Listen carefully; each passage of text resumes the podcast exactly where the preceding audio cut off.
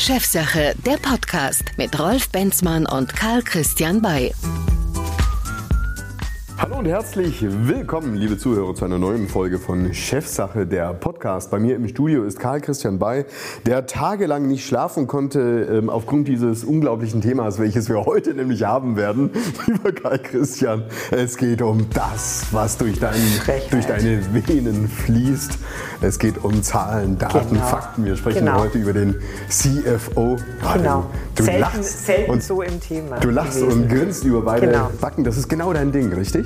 Genau, also beinahe CFO geworden und dann doch nur Wirtschaftsprüfer.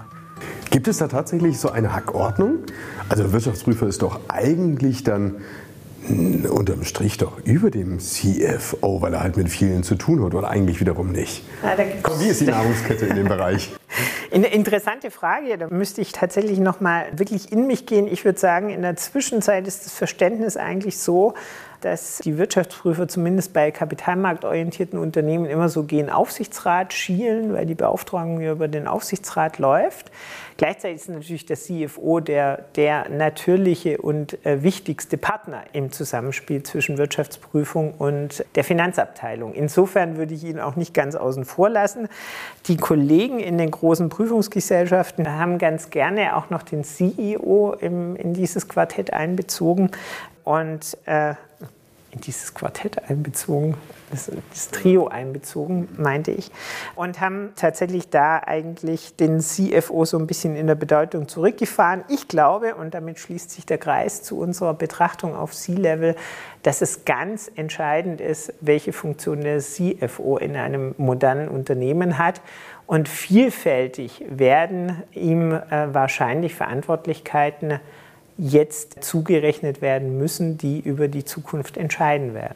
So, und da möchte ich gerne auch vor allen Dingen alle unseren neuen Hörer und Abonnenten mal abholen, was wir denn jetzt hier eigentlich gerade machen. Also, Karl-Christian und ich, wir sprechen über die C-Level-Ebene, also sprich über die Management-Ebene der ganzen Chiefs. Die Entscheider. Ganz genau, die Entscheider. Wir hatten schon über den Personalleiter gesprochen. Wir sprechen jetzt eben über den Finanzchef. Wir werden natürlich auch über den CEO sprechen. Wir werden unter Umständen auch über den Chief Marketing Officer sprechen. Wir können auch, wenn wir es möchten, über den Chief Information Officer sprechen. Aber nein, heute ist der CFO dran. Es geht vor allen Dingen auch darum, dass wir die Management-Ebene konkret betrachten wollen, und zwar im Kontext der Transformation, die dringend notwendig ist von Unternehmen.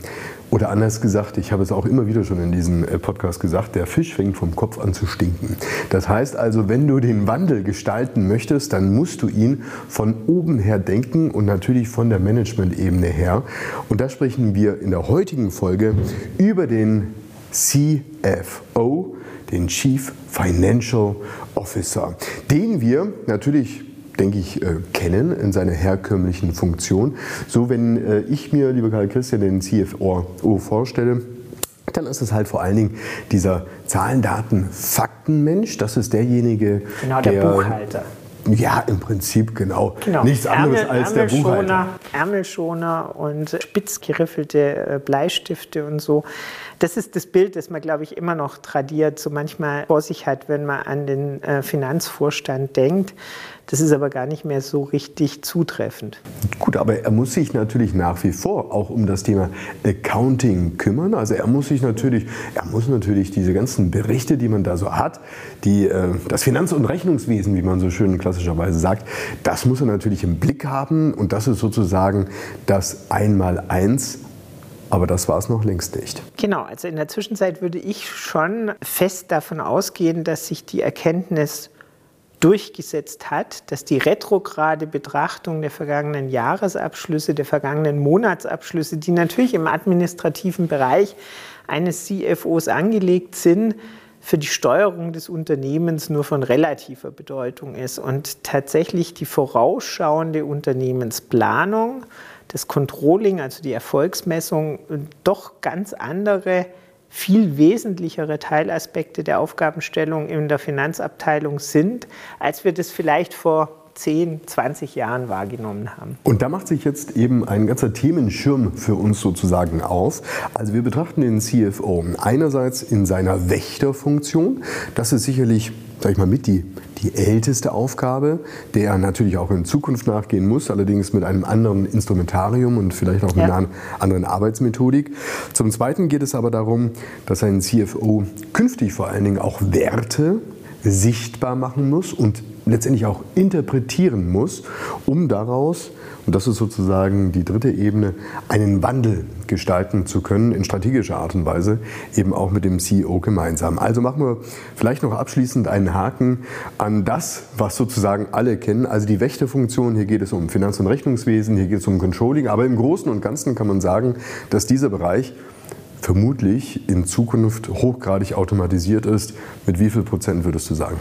Also von einer Automatisierung der Berichtssysteme ist ganz sicher auszugehen. Das geben heutzutage die relevanten ERP-Systeme mehr oder weniger her gleichzeitig. Und das ist eine interessante Entwicklung, auch insbesondere im Bereich der internationalen Rechnungslegung, wenn wir Richtung International Financial Reporting Standards, also IFRS, schauen.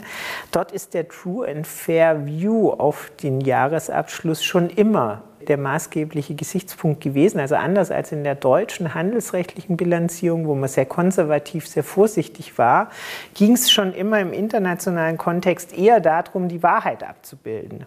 Das führt natürlich dazu, dass wesentlich stärker Erfolgskomponenten auch in der Rechnungslegung sich abbilden, dass ich viel zeitnäher bin, dass ich nicht immer auf den niedrigsten Wert abschreibe, sondern tatsächlich auch realistische Wertansätze wählen muss.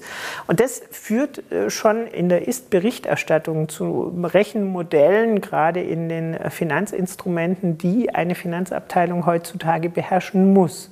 Und dementsprechend darf man auch diesen Bereich, gleichwohl er automatisierbar scheint, nicht ganz in der Tragweite, in der Relevanz und in der Professionalität der Einschätzungsprärogative unterschätzen. Das war jetzt ein bisschen schwierig formuliert, ne? Aber sag's doch mal in einem Satz, mein Lieber. Also es geht doch im einfachen Fall darum, dass man halt nicht nur einfach Zahlen sozusagen zur Verfügung stellt, sondern dass man sich genau überlegt, welche Zahlen sollten eigentlich zur Verfügung gestellt werden und dass man daraus sozusagen eine Analyse und eine Interpretation zieht, richtig? Genau, also mit dem Versuch, es etwas transparenter, kürzer zu machen. Heutzutage sind die Erwartungen an die Abschlüsse vielfältiger, als das vielleicht vor Dekaden war. Erwartungen von wem? Um da mal kurz Erwartungen der Berichtsadressaten. Berichtsadressaten sind im weiten Sinne alle Stakeholder, also alle Anspruchsgruppen, natürlich insbesondere die Kapitalgeber, aber tatsächlich auch zum Beispiel Arbeitnehmer, das sonstige Umfeld, da haben wir ja auch viel gelernt, dass sich in den Wertschöpfungsketten Verbindungen zu Lieferanten, zu Kunden viel intensiver leben lassen müssen heutzutage, als das vormals der Fall war. Und insofern darf man diese Berichterstattungspflicht nicht zu klein machen. Die wird immer größer, die ist auch in der Zwischenzeit für manche Unternehmen schon wieder mit neuen Komplexitäten verbunden und sie hat mehr prognostische, mehr zukunftsorientierte Elemente. Und damit schlagen wir die Brücke in den zweiten Teil, nämlich die strategische Komponente in diesem Ausblick, den heutzutage nicht nur der Lagebericht oder das Management Reporting erwarten, sondern tatsächlich auch der Kapitalmarkt. Wie entwickelt sich das Unternehmen künftig? Und in diesen Planungsrechnungen muss sich ja genau die Strategie des Unternehmens widerspiegeln und die negative Seite von diesen Chancen sind ja immer die Risiken, also damit blicken wir gleich auf das Risikomanagementsystem, das, wie wir ja durch Covid-19 und andere Zwischenfälle in den letzten Jahren lernen mussten, auch eine neue Qualität braucht, um in der Vorhersage einfach treffsicher zu sein. Und all diese Bandbreite verantwortet ein CFO. Wir sind vom Wächter sozusagen rübergesprungen zu demjenigen, der Werte sichtbar macht und interpretierbar macht und auch entwickelbar. Absolut. Darum geht es, dass dieser sogenannte Business Value dargestellt wird. Also sprich, ein Wert innerhalb eines Unternehmens stellt sich ja zwischen den Zahlenreihen dar. Natürlich sind das Deckungsbeiträge beispielsweise. Wie viel bleibt unterm Strich hängen? Wie viel Aufwand stecke ich in was rein? Aber was wäre denn beispielsweise, wenn ich den einen Wert mit dem anderen Wert und einem dritten Wert miteinander verbinde und plötzlich was ganz anderes rausbekomme. Ist es genau das, auf was es ankommt, wenn ich eine Werteevaluierung seitens des CFO erwarte, dass er genau diese Frage sich stellt? Was wäre, wenn ich A plus B gleich C minus D und so weiter mache? Ist sehr, sehr interessanter Punkt. Und auch an der Frage, die du stellst, lieber Rolf, zeigt sich die Entwicklung der CFO-Funktion über die letzten Jahre. Wir haben alle irgendwann mal den kapitalismusgetriebenen Shareholder Value kennengelernt in den 90er Jahren. Also eine sehr kurzfristige Erfolgsrechnung, die darauf auszielte, von Quartal zu Quartal möglichst eine gewisse Gewinnmaximierung zu erreichen. Dann hat man doch irgendwann mal erkannt, dass dieses permanente Treiben in die falsche Richtung geht. Da gibt es Überhitzungseffekte, da werden ungesunde Strukturen geschaffen, ungesunde Geschäftsmodelle bevorzugt und hat eher auf eine wertbasierte Unternehmensführung zurück sich bezogen und hatte dann Stakeholder Value in den Blickwinkel gerichtet, also wo man also mehrere Anspruchsgruppen in ihren berechtigten Interessen fokussiert. Das hat man dann weitergetrieben, dann ist das Value-Based Management entstanden, wo man also tatsächlich wertschaffende Prozesse entwickelt und heutzutage im Kontext von der auch durch die Nachhaltigkeit getriebenen Transformation, den vielfachen Diskussionen sind Familienunternehmen die besseren Unternehmen, weil sie schon immer nachhaltiger waren als die kapitalmarktorientierten Unternehmen, erkennen wir, dass wir von dieser Kurzfristigkeit immer mehr in längerfristiges Denken kommen und immer mehr in diese Wertschaffung, von der du ja gerade eben sprichst. Zumal in diesem Kontext dem CFO in dieser veränderten Position ja vor allen Dingen eins abverlangt wird, was nach meinem Verständnis ihm vorher nicht abverlangt worden ist, und zwar sozusagen eine Deutungshoheit inklusive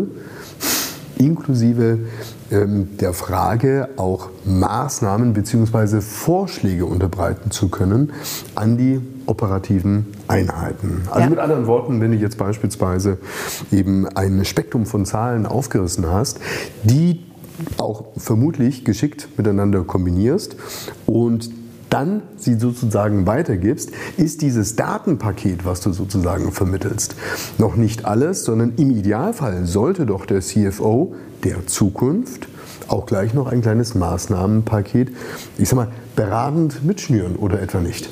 Ja, das geht sicher in die Richtung. Ich persönlich bin ehrlich gesagt da am Zweifeln, ob man da von einem CFO nicht zu viel erwartet. Der CFO muss ganz sicher die Datenbasis heutzutage über Business Intelligence Lösungen bereitstellen, um richtige Entscheidungen zu treffen. Er muss sicher ein funktionierendes Controlling haben, um Erfolgsmessung zu ermöglichen. Ob er der geeignete ist, auch ein Geschäftsmodell zu verändern inhaltlich, weil er aus dieser Datenbasis kommend Fehlentwicklungen erkennen kann, da habe ich ein bisschen Zweifel. Ich glaube, wenn ein CFO in der Lage ist, Zahlen richtig zu interpretieren, Risiken und Chancen sauber zu evaluieren, dann ist es immer noch gut, dass die Business Operations, also die operativen Einheiten, die näher am Produkt, näher am Kunden, näher an den wertschöpfenden Prozessen sind, da eigentlich die Einschätzungsvormacht haben. Der CFO bleibt aber natürlich der primäre Sparringspartner, weil er wird auch in der Zukunft dann den Erfolg dieser eingeleiteten Maßnahmen ja überwachen müssen. Also von daher, ich sehe ihn nicht als Treiber, sondern ich sehe ihn sozusagen als erste Kontrollinstanz und auch nicht nur als Kontrollinstanz, sondern involviert, weil er eben auch die entsprechenden Datengrundlagen schaffen muss. Da bin ich mir nicht ganz so sicher. Also die Frage, die ich mir stelle, Karl-Christian, ist ja, wenn er es nicht macht, wer macht es dann? Also sprich, du könntest jetzt natürlich sagen, naja gut, das ist vielleicht die Aufgabe des CEOs, der sozusagen über alles dann drüber schaut und miteinander kombiniert und seine Vision hat und so weiter. Aber das sehe ich in der Tat relativ weit eigentlich von dem entfernt, was der CFO sozusagen schon gebildet hat. Weil er weiß ja genau, wo ja auch die Differenz oder vielleicht auch die Synergie zwischen Einheit 1, 2, 3 und 4 ist. Das kann ja völlig in der Realität so sein, dass du in deiner Seifenblase dich bewegst und irgendwelche Zahlen dargeliefert bekommst und die irgendwie für dich interpretierst, aber du halt nicht zu der Nachbareinheit rüberschauen kannst, wo vielleicht sich aber eine sinnhafte Synergie ergeben könnte. Also es geht hier auch darum, ja, ich sag mal, Prozesse auch innerhalb eines Unternehmens denken zu können und vorschlagen zu können. Also da bin ich einig, das ist ja so ein bisschen eine moderierende Rolle, die du ihm jetzt noch gibst. Mit der bin ich auch noch einig. Ich tue mich immer ein bisschen schwer, wenn die Strategie nicht mehr klar verortet ist. Also wenn jeder irgendwie so ein bisschen für Strategie zuständig ist, dann habe ich immer den Eindruck, dann ist es im Zweifel keiner. Und ich würde schon sagen, dass der CEO die Hauptaufgabe hat in der Anpassung des Unternehmens an veränderte Strukturen, an der Anpassung von Geschäftsmodellen an veränderte Strukturen, dass er auch die primäre Einschätzungsfähigkeit haben sollte, zu entscheiden, welche Geschäftsbereiche fortgeführt werden, von welchen man sich löst, welche Akquisitionen getätigt werden sollen. Das würde ich schon ganz gerne beim CEO belassen, um dessen Rolle nicht zum reinen Klassensprecher rückstufen zu lassen. Ich glaube aber tatsächlich, und da ist kein Widerspruch zwischen dem, was du sagst und zwischen dem, was ich sage, dass der CFO da eine ganz entscheidende Rolle spielt. Weil, wie gesagt, am CFO kommt man schon allein deshalb nicht vorbei, weil alle anderen haben nicht die vergleichbare Datengrundlage, alle anderen haben nicht die Berichtssysteme in den Händen, um überhaupt die richtige Entscheidung treffen zu können. Und nochmal zurück zu der Funktion, die wir vorhin schon angesprochen hatten.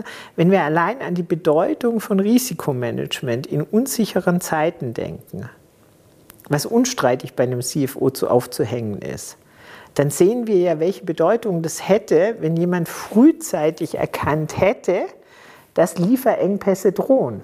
Und nicht erst, wenn es in einem Handelsblatt steht, sondern schon vorher hätte reagieren können.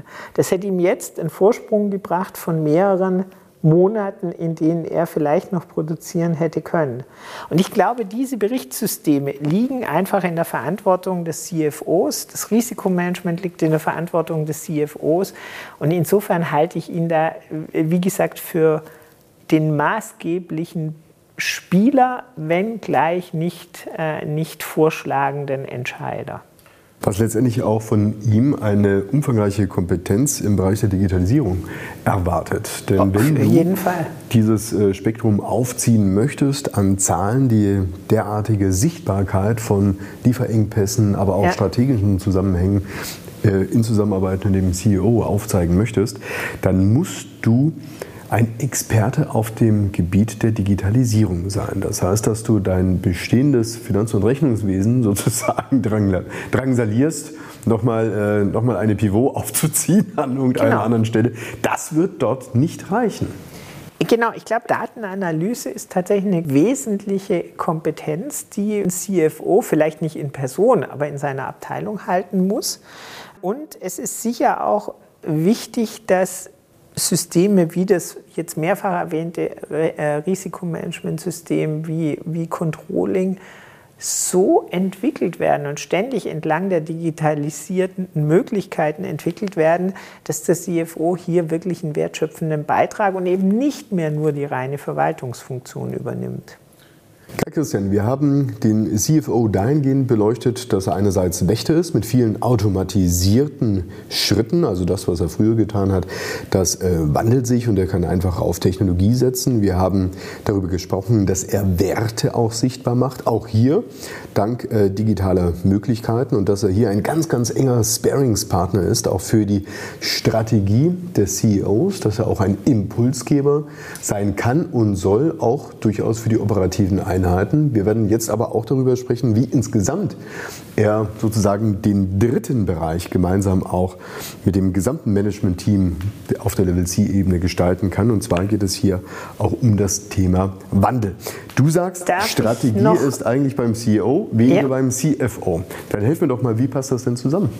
Also ich würde gerne noch einen klarstellenden Einschub machen, weil über diese Funktion des CFOs haben wir meines Erachtens einen Tick zu wenig gesprochen. Der CFO verwaltet und hat eine hohe Zuständigkeit, hohe Verantwortung auf der Passivseite der Bilanz. Also er hat jegliche Kapitalzufuhr zu verantworten. Also in großen Unternehmen ist ja regelmäßig der CFO eng mit Investor Relations auch verbunden, weil die Kapitalmarktkommunikation bei ihm hängt oder vielfältig bei ihm hängt, was die Finanzdaten angeht. Und diese Finanzierungsseite darf man nicht unterschätzen. Also das ist, glaube ich, heutzutage schon auch ein Dreh- und Angelpunkt von Unternehmen, wo er natürlich auch eine strategische Aufgabe hat, genauso wie auf der Aktivseite, also der Bilanz, also dem Asset Management, also dem Wertemanagement. Das wollte ich nur noch mal abschließend zu den Aufgaben erwähnen, weil aus meiner Sicht das ein ganz wesentlicher Punkt ist, über den wir noch nicht gesprochen hatten, bevor wir jetzt zum Wandel kommen. Im Wandel, glaube ich, sind Unternehmen sowohl unter dem Gesichtspunkt der Nachhaltigkeit als auch unter dem Gesichtspunkt weiterer digitaler Möglichkeiten. Auch das haben wir ja schon verschiedentlich in unserer Podcast-Reihe herausgearbeitet. Da ist der CFO in einer besonderen Verantwortung, meines Erachtens, weil er nicht nur daraus folgend jetzt einen Nachhaltigkeitsbericht vielleicht noch zusätzlich irgendwann mal schreiben muss oder weil er jetzt eben irgendeine Datenanalyse-Software in seinen Bereichen einfügt, sondern weil aus meiner Sicht bei ihm genau diese Prozesse zusammentreffen. Und deshalb ist er natürlich in der Veränderung des Unternehmens, die ja auch Mitarbeitende, Prozesse etc. umfasst, vielleicht auch nicht überall allein verantwortlich. Wir hatten ja schon über den Einkäufer, wir hatten über den Personalleiter gesprochen, die alle wertvolle Funktionen in dem Bereich übernehmen. Aber alles funktioniert im permanenten Austausch, im Dialog mit dem CFO. Da bin ich bei dir. Es geht letztendlich natürlich um die Balance, die er sichtbar macht. Also sprich, was kommt rein, was geht raus. Ja. Er muss alle Fäden in der Hand haben, die Lieferketten im Blick haben, aber natürlich eben auch, wie du vorher gesagt hast, das Thema Stakeholder, was natürlich in Zukunft ein wahnsinnsbreiter Bereich sein wird. Wir sprechen über das Megathema ESG. Mhm. Es wird also entscheidend sein, ob du als Unternehmen, und zwar völlig wurscht, ob du jetzt ein Mittelständler bist oder ein DAX-Unternehmen. Es wird ganz entscheidend sein, dass du diverse Kriterien erfüllst, um Kapital am Markt beschaffen zu können.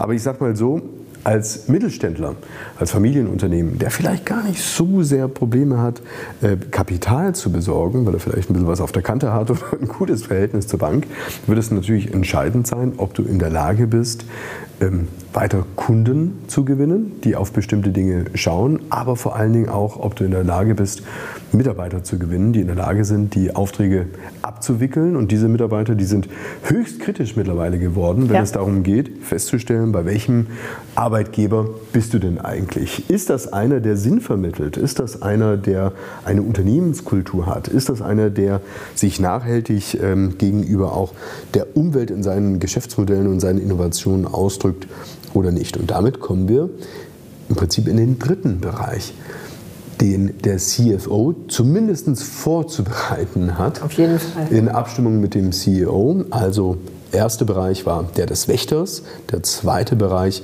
war der sozusagen der Werte und diese sichtbar zu machen. Und jetzt kommen wir in den dritten Bereich, der vielleicht auch der mit dem höchsten Wumms und der größten Nachhaltigkeit ist. Es geht um den Wandel eines Unternehmens. Und natürlich auch den höchsten Investitionen. Und auch da schließt sich ja wieder der Kreis. Also diese Investitionen müssen sich ja dann auch über einen gewissen Zeitraum wieder amortisieren. Und da muss ja dann der sogenannte Return of Investment entstehen können. Und ich muss sicher nicht nur diese Investitionen verwalten, das entsprechende Geld dafür beschaffen und schauen, dass ich da in die Zukunft auch bei Werthaltigkeitstests, also Impairment-Tests, nicht unten runterfalle, sondern ich muss diese Investitionen ja mit zum Erfolg begleiten. Und das ist ja das, was du jetzt gerade auch beschrieben hast in dem Wandel der Gesamtunternehmensstrukturen und Organisationen.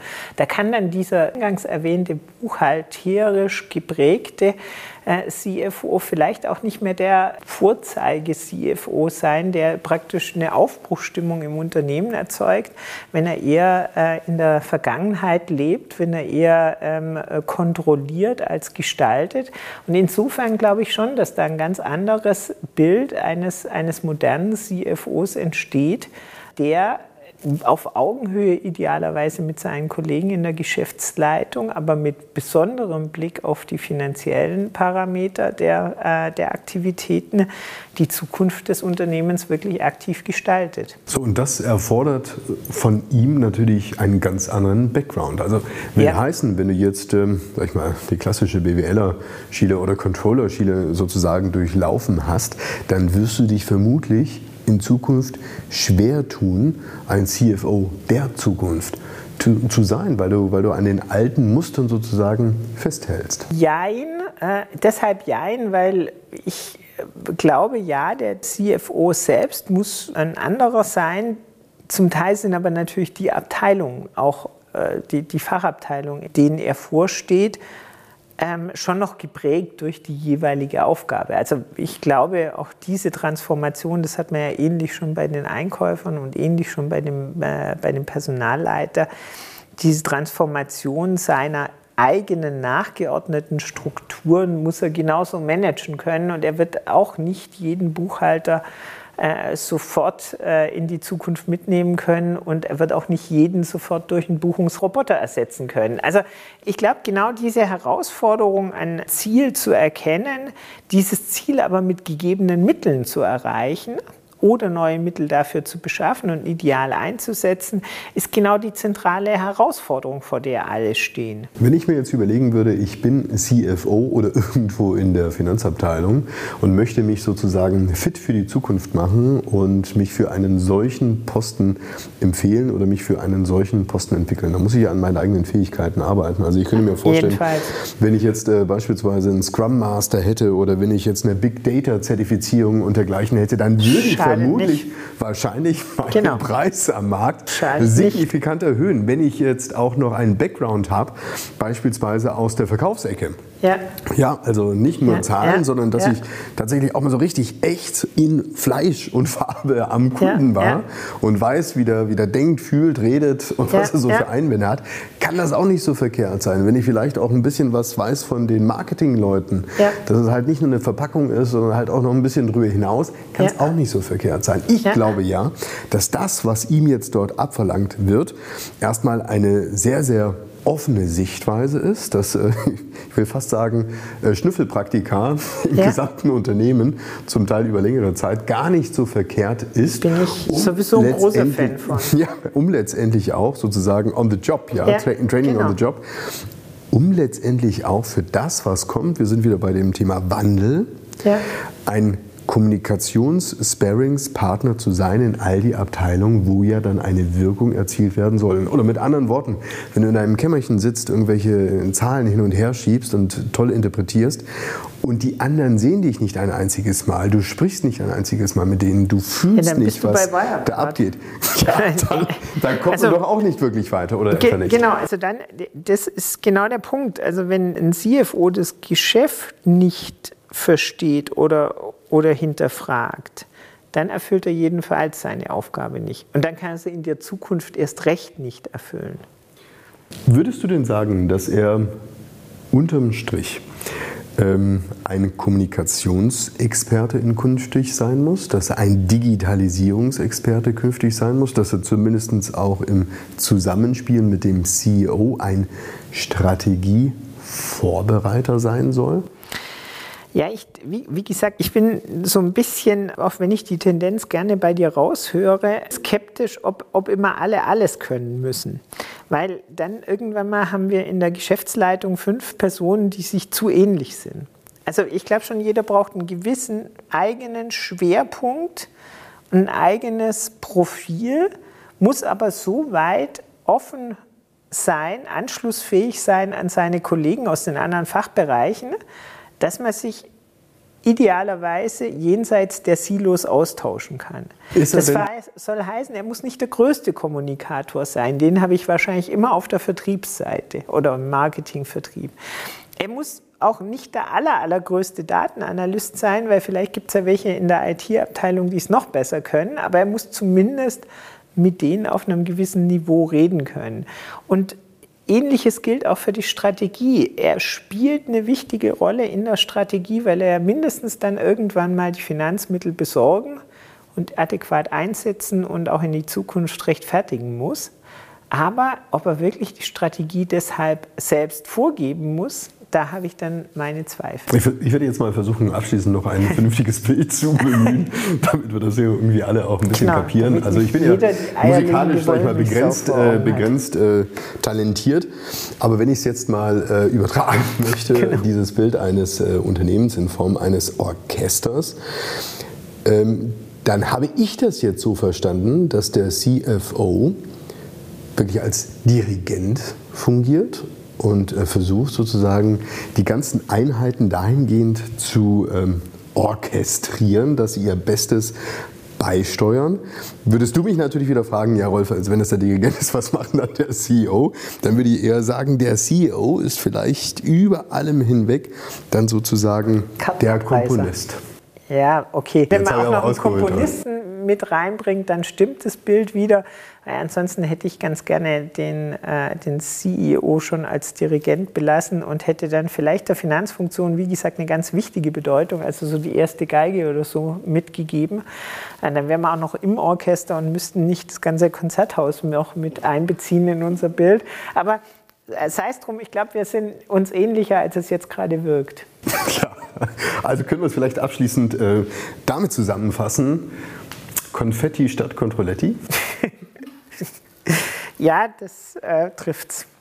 Na wunderbar. Ging es nahezu nichts hinzuzufügen. Karl-Christian, herzlichen Dank für dieses Entgegenkommen. Ich bin ja völlig begeistert und parat für unsere nächste Folge beim Chefsache-Podcast, bei welchem wir weiter durch die Level-C-Ebene reisen werden. Wir haben über den Chefeinkäufer gesprochen, wir haben über den Personalleiter gesprochen, wir haben jetzt über den CFO gesprochen. Ja, welchen C nehmen wir uns beim nächsten Mal vor? Ich würde vielleicht doch mal über, das hattest du ja vorhin auch schon anklingen lassen, über Marketing und Vertrieb reden wollen. Da passiert ja auch relativ viel und wir können, glaube ich, ganz interessante Dinge erzählen, wie heutzutage Marketing funktioniert und was soziale Medien dann doch vielleicht für eine Bedeutung spielen. Und das könnte meines Erachtens ein gutes Thema sein. Großartig, der CMO, der Chief Marketing Officer, das Thema unseres nächsten Chefsache-Podcasts. Herzlichen Dank, lieber Karl-Christian, das hat mir wieder sehr viel Freude gemacht. Es war sehr kurzweilig und nahezu kontrovers. Ja, ich freue mich, wenn ihr uns wieder das nächste Mal dabei seid. Bis dahin alles Gute. Ciao. Danke sehr, tschüss. Das war Chefsache, der Podcast mit Rolf Benzmann und Karl-Christian Bay. Besuchen Sie auch unseren YouTube-Kanal. Bis zum nächsten Mal.